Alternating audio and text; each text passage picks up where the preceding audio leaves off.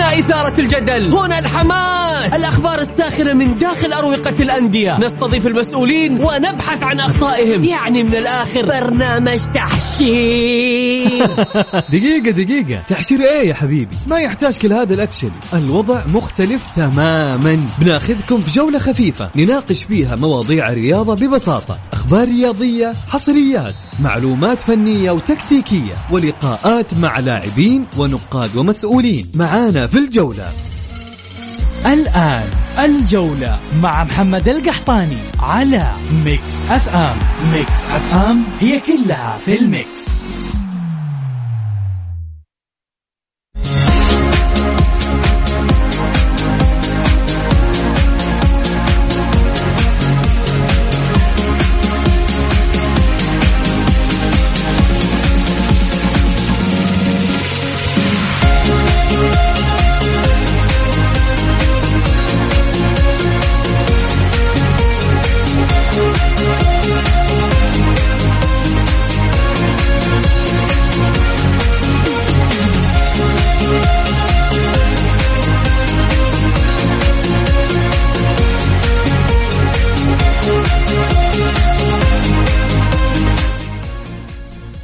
يا هلا وسهلا، مساكم الله بالخير وحياكم معنا في برنامجكم الجولة على مكس اف ام، معي أنا محمد القحطان.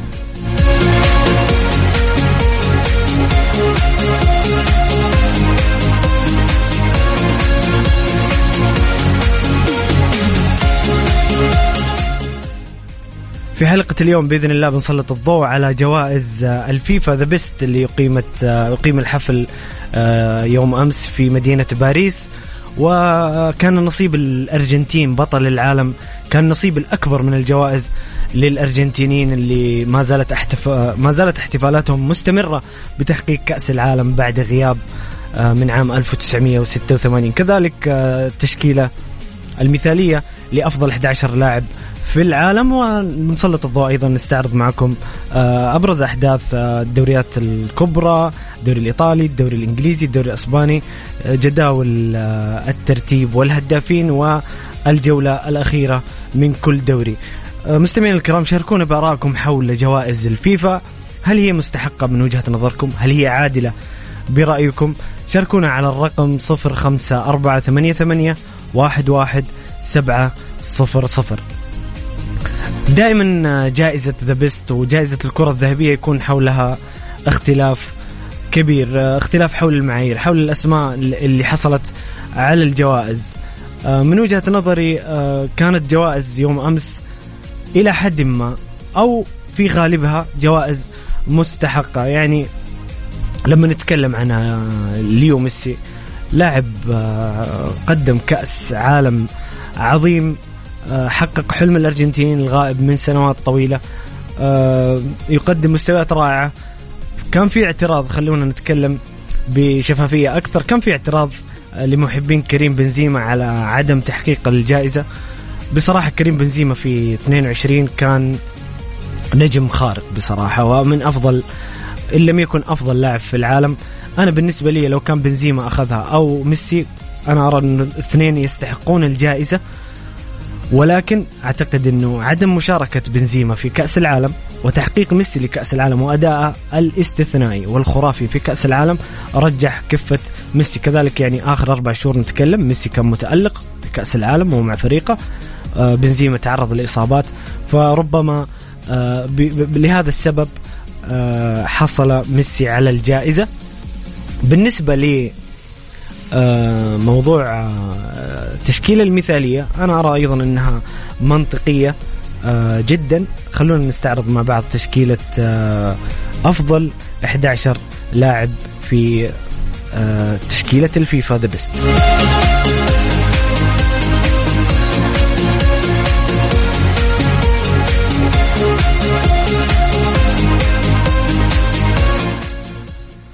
طبعا ميسي أفضل لاعب في العالم لعام 2022، سكالوني مدرب المنتخب الأرجنتيني أفضل مدرب في العالم، مارتينز حارس استون فيلا وحارس المنتخب الأرجنتيني أفضل حارس في العالم، وحصل منتخب الأرجنتين أو جمهور منتخب الأرجنتين على جائزة أفضل جمهور في العالم، سيطرة أرجنتينية على الجوائز. بالنسبة للتشكيلة في حراسة المرمى كورتوا حارس ريال مدريد اللي قدم مستوى خرافي جدا في العام الماضي. في خط الدفاع أشرف حكيمي، فان دايك، كانسيلو. في خط الوسط كاسيميرو، ديبروين ومودريتش، وهذه المرة وضعوا 4 مهاجمين في المقدمة، ميسي، بنزيما، هالاند، إمبابي. أنا أعتقد أنها تشكيلة منطقية بشكل كبير. ممكن يزعلون مني مشجعي مانشستر سيتي، لكن هالاند تألق في الأربع شهور الأخيرة. بصراحة فينيسيوس أعتقد أنه كان أحق بالتواجد في هذه التشكيلة. عدا ذلك أعتقد أن الأسماء فعلا، كورتوا قدم مستوى عظيم، حصل على دوري أبطال وكان عنصر مؤثر جدا مع ريال مدريد. كانسيلو في الظهير الأيسر قدم واحد من أفضل مواسمه مع مانشستر سيتي وساهم في تحقيق اللقب لمانشستر سيتي، لقب البريمير ليج. فان دايك ممكن بدأ الموسم بعد الإصابة نوعا ما مستوى كان تدريجي لكنه كان يتصاعد، وأنا شفت بصراحة أمس كان في اعتراضات على من البعض على وجود فان دايك، لكن أذكر أنه ليفربول لعب العام 63 مباراة، وصل إلى جميع النهائيات ونافس على كل البطولات إلى آخر دقيقة، وكان فان دايك عنصر مؤثر جدا في وصول ليفربول إلى هذه المرحلة. أشرف حكيمي النجم العربي اللي سعيدين جدا بتواجده في التشكيلة. مودريتش وكاسيميرو ودي بروين أكيد أنهم قدموا موسم عظيم. كاسيميرو ومودريتش أيضا حققوا دوري الأبطال والدوري الأسباني وكانوا مساهمين بشكل كبير في تحقيق هذه البطولات. كيفن دي بروين طبعا قائد مانشستر سيتي ومايسترو الوسط، لاعب أكيد تأثيره كبير ويستحق التواجد.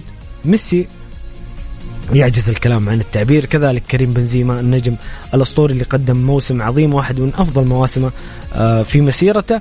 هالاند وإمبابي. إمبابي طبعا اللي مع كاس العالم يعني أثبت أنه مش مجرد لاعب يقدم مستويات رائعة في باريس، بل بالعكس حتى مع المنتخب يكاد يكون النجم الأول أو هو النجم الأول في ظل عدم تواجد بنزيما مع المنتخب الفرنسي. هالاند لا أنكر أنه لاعب ممتاز وموهبة خارقة، لكن أعتقد أنه يعني قياسا على موسم 22 بالكامل أعتقد أنه فينيسيوس جونيور كان ممكن يكون أحق بالتواجد في التشكيلة. أنتم مستمعين الكرام شاركوني بآرائكم حول تشكيلة الفيفا لأفضل 11 في أفضل 11 لاعب في العالم، الجوائز التي حصل عليها ميسي ومارتينيز وسكالوني، أفضل مدرب، أفضل لاعب، أفضل حارس. هل هي جوائز مستحقة وعادلة من وجهة نظركم؟ شاركوني بآرائكم وتعليقاتكم على الرقم 054-88-11700.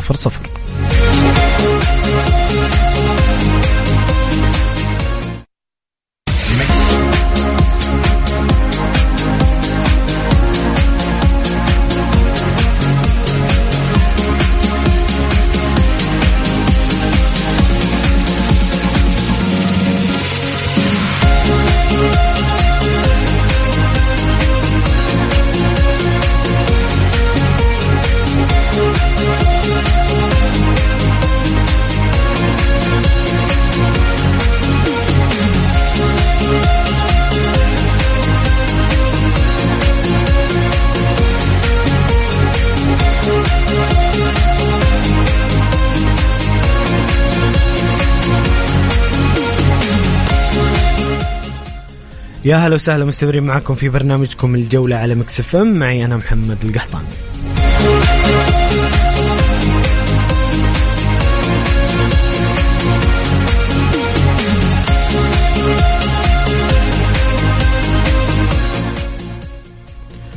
ليو ميسي، هذا الأعجوبة، هذا النجم الأسطوري في تاريخ كرة القدم وأحد أفضل اللاعبين في تاريخ كرة القدم إن لم يكن أفضل لاعب كرة قدم في التاريخ. 77 جائزة فردية لهذا النجم الأسطوري، 7 مرات يحصل على جائزة الكرة الذهبية و7 مرات يحصل على جائزة الفيفا ذا بيست لأفضل لاعب في العالم. اللاعب الوحيد في تاريخ كرة القدم الذي حصل على جائزة أفضل لاعب في العالم خلال 3 عقود مختلفة.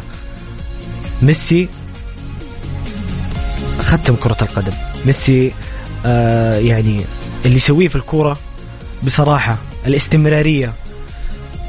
يعني في مقولة أنا جدا أحب دييغو مارادونا جدا. هذا اللاعب بالنسبة لي أحد يمكن أفضل لاعب بالنسبة لي في تاريخ كرة القدم. لكن في مقولة قيلت عن ميسي بصراحة هو يستحقها.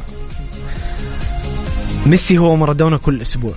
ميسي يتميز بالاستمرارية، يعني العطاء لثلاث عقود، هذا شيء بصراحة أسطوري. أعتقد أنها الجائزة مستحقة، وما أتوقع أنه أحد يحب كرة القدم. ممكن أنا متفهم جدا أنه في أحد يشوف أنه بنزيما أحق، وهذا رأي أحترمه جدا، ولكن أنك تقول ميسي ما يستحق صعبة شوية.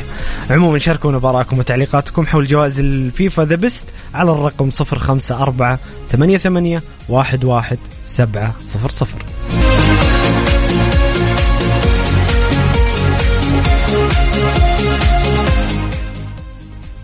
هنا المستمع الكريم عبد الله يقول: السلام عليكم. دائما ما تكون جوائز الفيفا مثيرة للجدل لعدم وجود آلية محددة في معايير الجوائز، وأصبحت جوائز تسويقية أكثر منها فنية. أحترم ميسي كأسطورة لن تتكرر، ولكن الجائزة سرقت من كريم الأحق بها، لأن الجائزة هي عن عام 2022 كاملة وليس شهر المونديال فقط. كريم كان خارق طول العام، الأمر ذاته ينطبق على كورتوا، ولكن تسليم الجائزة لإميليانو كان غريب، الحارس الذي تألق في المونديال فقط. وعلى ذكر التناقض في المعايير اللي ذكرته، حرمان شنايدر من الجائزة في 2010، المونديال الذي قدم فيه شنايدر مستوى عظيم.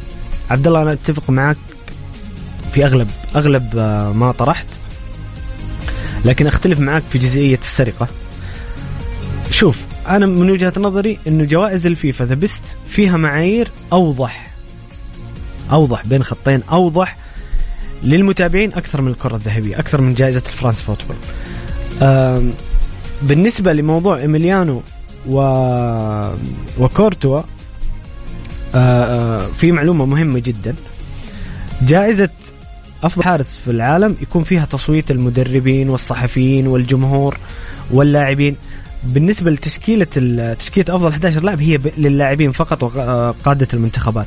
لذلك تشوف ممكن يكون، وهذه قد صارت قبل كذا، أن يكون أفضل حارس في العالم له جائزة لكنه مش موجود في تشكيلة السنة، وحصلت قبل كذا.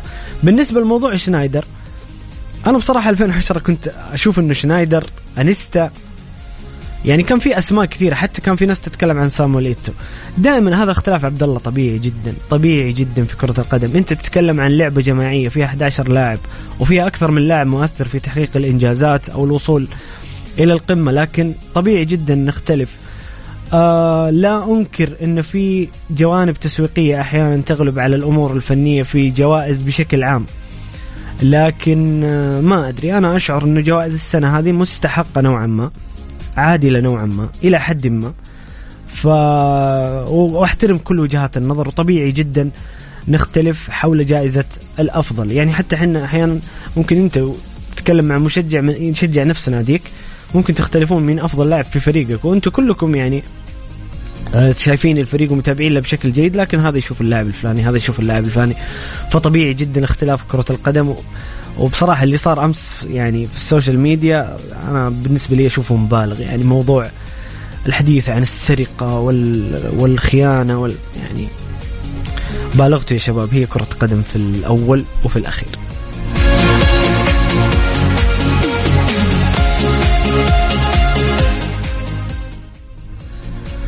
في البريمير ليج ملخص الجولة 25، خلونا نستعرض نتائج المباريات لهذه الجولة، بعدين نستعرض جدول الترتيب.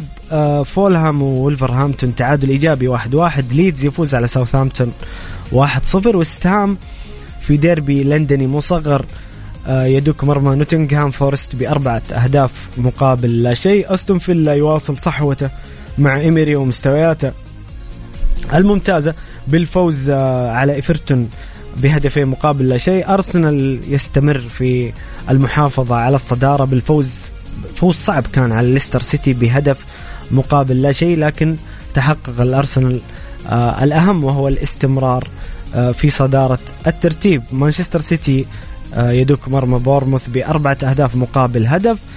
ليفربول يواصل خيبة الأمل لجماهيره ومحبيه بالتعادل أمام كريستال بالاس ويواصل المستويات السلبية حتى محليا بغض النظر عن مباراة ريال مدريد وفضيحة الكروية في الأنفيلد بخماسية، إلا أنه ليفربول في الدوري ما زال تائه. توتنهام يفوز في ديربي وأبرز مباريات الجولة ديربي لندن على تشيلسي بهدفين مقابل لا شيء، وتشيلسي ينطبق عليه ما ينطبق على ليفربول وربما أسوأ.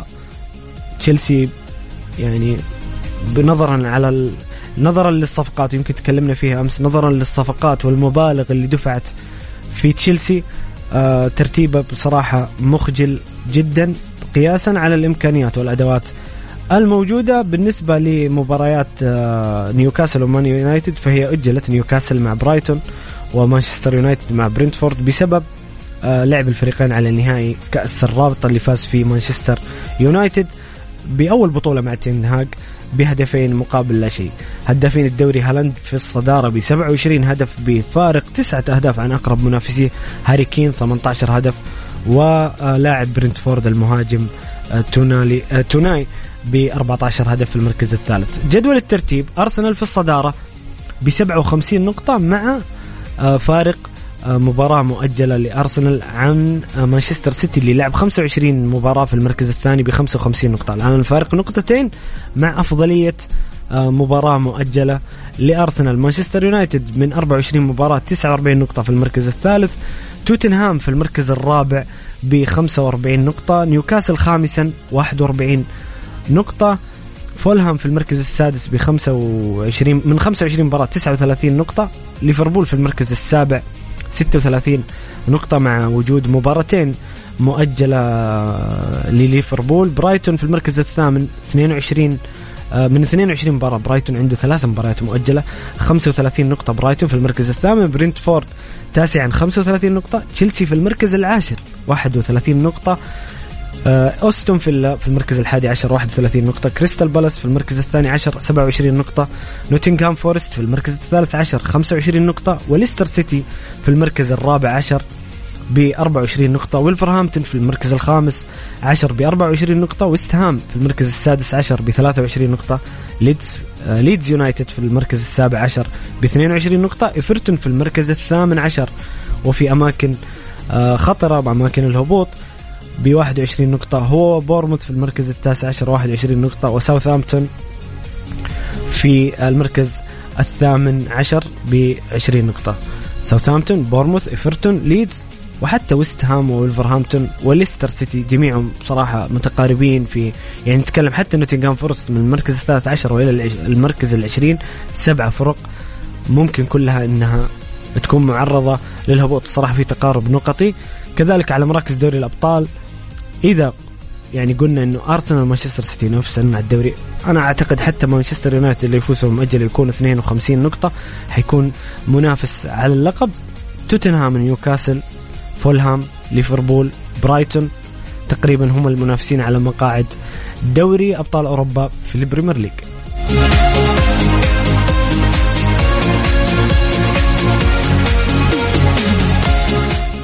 مستمعين الكرام نذكركم بسؤال الحلقة أو دردشة الحلقة اليوم حول جوائز الفيفا ذا بيست. هل هي عادلة من وجهة نظرك؟ هل هي مستحقة لمن حصل عليها؟ شاركونا بآرائكم وتعليقاتكم على الرقم 054-88-11700 054-88-11700.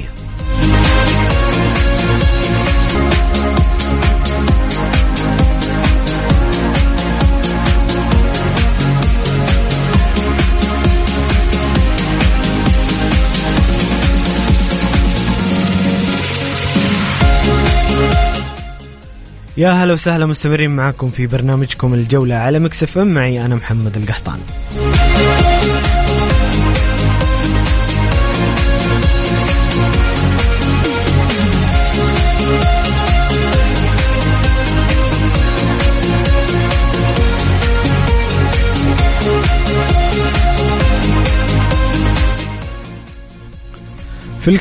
في الكالتشو ملخص الجولة 24 خلونا نستعرض نتائج المباريات. أولا نابولي يواصل السير نحو لقب السكوديتو الغائب من أيام دييغو مارادونا واستعادة إرث نابولي الكبير. نابولي يفوز على إمبولي بهدفين مقابل لا شيء. ساسولو يفوز على ليتشي 1-0.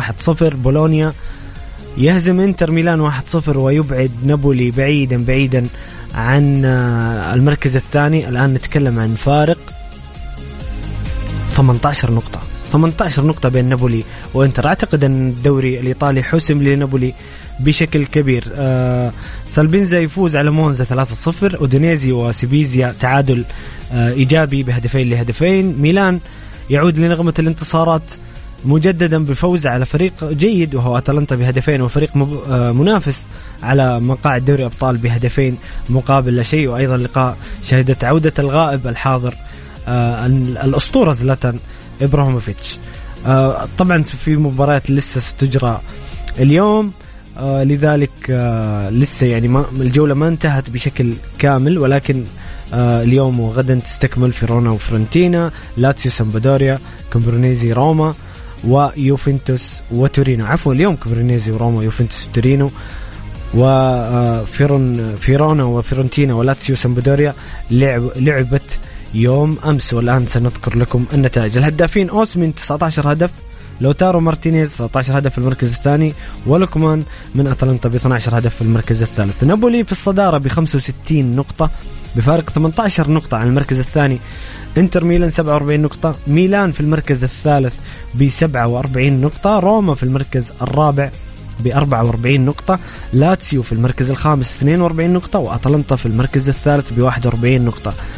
أي نعم ربما حسم الدوري الإيطالي لصالح نابولي، لكن فيه ملحمة على مقاعد دوري الأبطال. إنتر ميلان، روما، لاتسيو، أتلانتا، حتى بولونيا ممكن، حتى ممكن اليوفي اللي الآن ناقص مباراة ممكن يوصل 35 نقطة ويقترب من مراكز دوري الأبطال. أعتقد اليوفي بعد خصم 15 نقطة لو تأهل لدوري الأبطال فهذا إنجاز بصراحة. أودينيزي في المركز التاسع 31 نقطة، تورينو عاشرا 31 نقطة، ومونزا في المركز الحادي عشر ب 29 نقطة، إمبولي في المركز الثاني عشر 28 نقطة، ليتشي في الثالث عشر ب 27 نقطة، ساسولو في المركز الرابع عشر ب 27 نقطة، فرونتينا في المركز الخامس عشر 25 نقطة، وسالبينزا في المركز السادس عشر 24 نقطة، سيبيزا في السابع عشر ب 20 نقطة، وفيرونا في المركز الثامن عشر ب 17 نقطة، سامبدوريا في المركز التاسع عشر ب 11 نقطة، وكامرونيزي في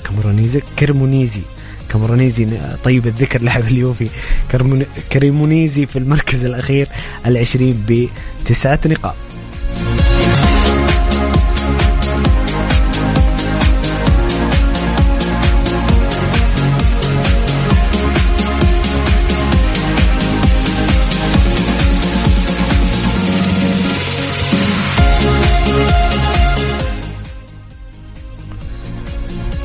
يا هلا وسهلا، مستمرين معكم في برنامجكم الجولة على مكس اف ام، معي أنا محمد القحطاني.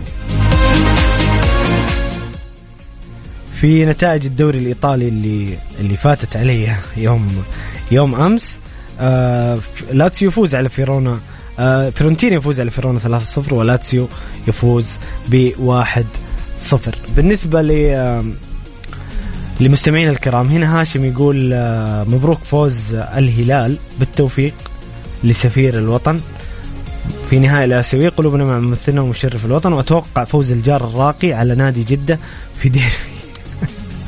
في ديربي يلو، وترجع أقوى يا أهلي يا وحشنا.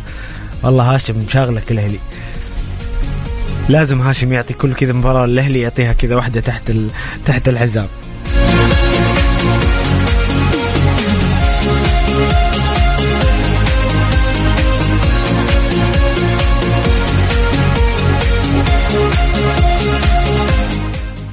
في الدوري الاسباني ملخص الجوله 23، إلتشي وريال بيتس، ريال بيتس يتفوق ب3 اهداف مقابل هدفين، اسبانيول يفوز على مايوركا 2-1، قادش على رايو فالكانو 1-0، ريال مدريد يتعادل في ديربي مدريد مع اتلتيكو مدريد بهدف لهدف، فالنسيا يفوز على سوسيداد بهدف مقابل لا شيء، جيرونا ينتصر على اتلتيك بلباو بثلاثه اهداف مقابل هدفين، الميريا يهزم برشلونه بهدف مقابل لا شيء، وأوساسونا يفوز على إشبيلية 3-2، وفي ريال يفوز على ختافي 2-1. ليفا في صدارة الهدافين 15 هدف، بنزيما ثانيا ب 11 هدف، وخوسيليو ب11 هدف في المركز الثالث. الفارق الآن بين برشلونة وريال مدريد أصبح 7 نقاط، يعني مدريد بالتعادل وخسارة برشلونة قلص الفارق لنقطة. كم ممكن ريال مدريد لو فاز على أتلتيكو مدريد يقلص الفارق إلى 5 نقاط. برشلونة في الصدارة 59 نقطة، ريال مدريد ثانيا ب 52 نقطة، سوسيداد ثالثا ب 43 نقطة، أتلتيكو مدريد رابعا ب 42 نقطة، بيتس خامسا ب 40 نقطة، رايو فالكانو سادسا 34 نقطة، أوساسونا في المركز السابع ب 33 نقطة، أتلتيكو بلباو ثامنا ب 32 نقطة، ريال مايوركا في المركز التاسع 31 نقطة، في ريال عاشرا ب 31 نقطة. بصراحة توقف عند في ريال قليلا، في ريال العام كان يعني متوقع أنه في الموسم الحالي يقدم مستويات أكبر بكثير، لكن شيء غريب اللي يصير مع فياريال. جيرونا في المركز الحادي عشر 30 نقطة، إسبانيول في الثاني عشر ب 27 نقطة، وسلتا فيغو في المركز الثالث عشر ب 27 نقطة، إشبيليا في المركز الرابع عشر ب 25 نقطة، الميريا الخامس عشر ب 25 نقطة، قادش في المركز السادس عشر 25 نقطة، وبلد الوليد في المركز السابع عشر ب 24 نقطة، فالنسيا في المركز الثامن عشر 23 نقطة. فالنسيا مركز لا يليق بتاريخ هذا النادي بصراحة، فالنسيا يواجه خطر الهبوط هذا الموسم من الليغا. وختافي في المركز التاسع عشر ب 22 نقطة، إلتشي في المركز ال20 الأخير ب9 نقاط فقط. هذه حصيلة وملخص الجولة 23 من الليغا الدوري الأسباني.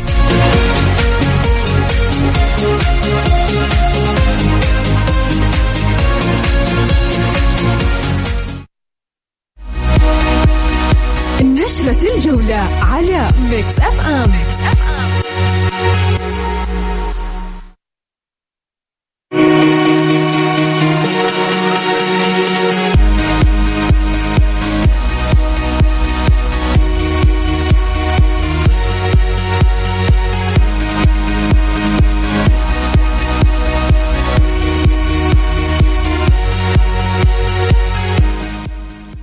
نشرة الجولة وأهم الأخبار المحلية والعالمية.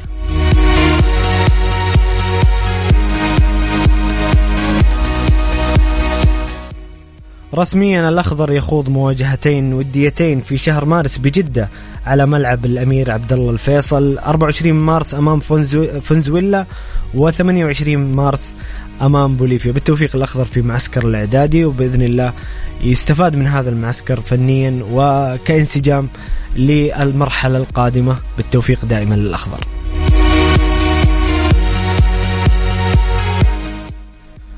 رسميا نبيل فقير سيغيب عن الملاعب حتى نهاية الموسم بعد إصابته بقطع في الرباط الصليبي. بصراحة نبيل فقير لاعب غير محظوظ، ثالث مرة يتعرض لهذه الإصابة. أنا مؤمن أن هذا اللاعب لديه من الإمكانيات ولديه من الوعي التكتيكي والإدراك بجوانب اللعبة الشيء الكبير، لكن هذا اللاعب مسيرة تعرضت للكثير من الإصابات. بصراحة اختيار ريال بيتس نادي ممتاز ونادي دائما ما ينافس على مقاعد دوري الأبطال والمقاعد الأوروبية، ولكن نبيل فقير كإمكانيات كان يستحق في مسيرته أن يلعب مع نادي أكبر من وجهة نظري.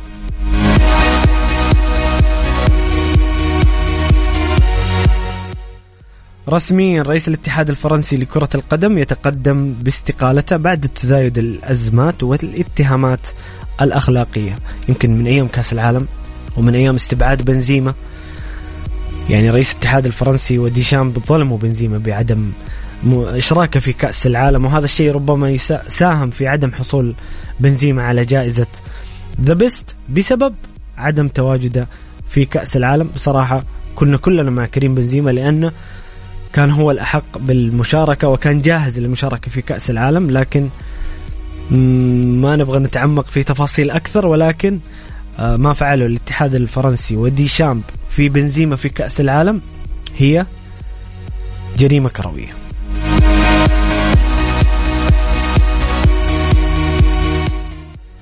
رسميا إصابة تياغو سيلفا وغيابه عن الملاعب لمدة 6 أسابيع. تشيلسي مو ناقص غياباته، يعني تياغو سيلفا بصراحة يقدم مع تشيلسي، بغض النظر عن مستوى تشيلسي بشكل عام، لكن تياغو سيلفا مؤخرا وفي السنتين أو الثلاثة الأخيرة يقدم مع تشيلسي مستوى رائع، قائد خلفي خصوصا في تشكيلة الثلاثة في الخلف، يعني تياغو سيلفا من أفضل اللاعبين في العالم في قيادة خط دفاعي بهذا الشكل. واعتقد ان غياب تياغو سيلفا سيؤثر على تشيلسي كثيرا في المرحله القادمه، رغم وجود عناصر جيده، ولكن تياغو سيلفا الكابتن والقائد في تشيلسي.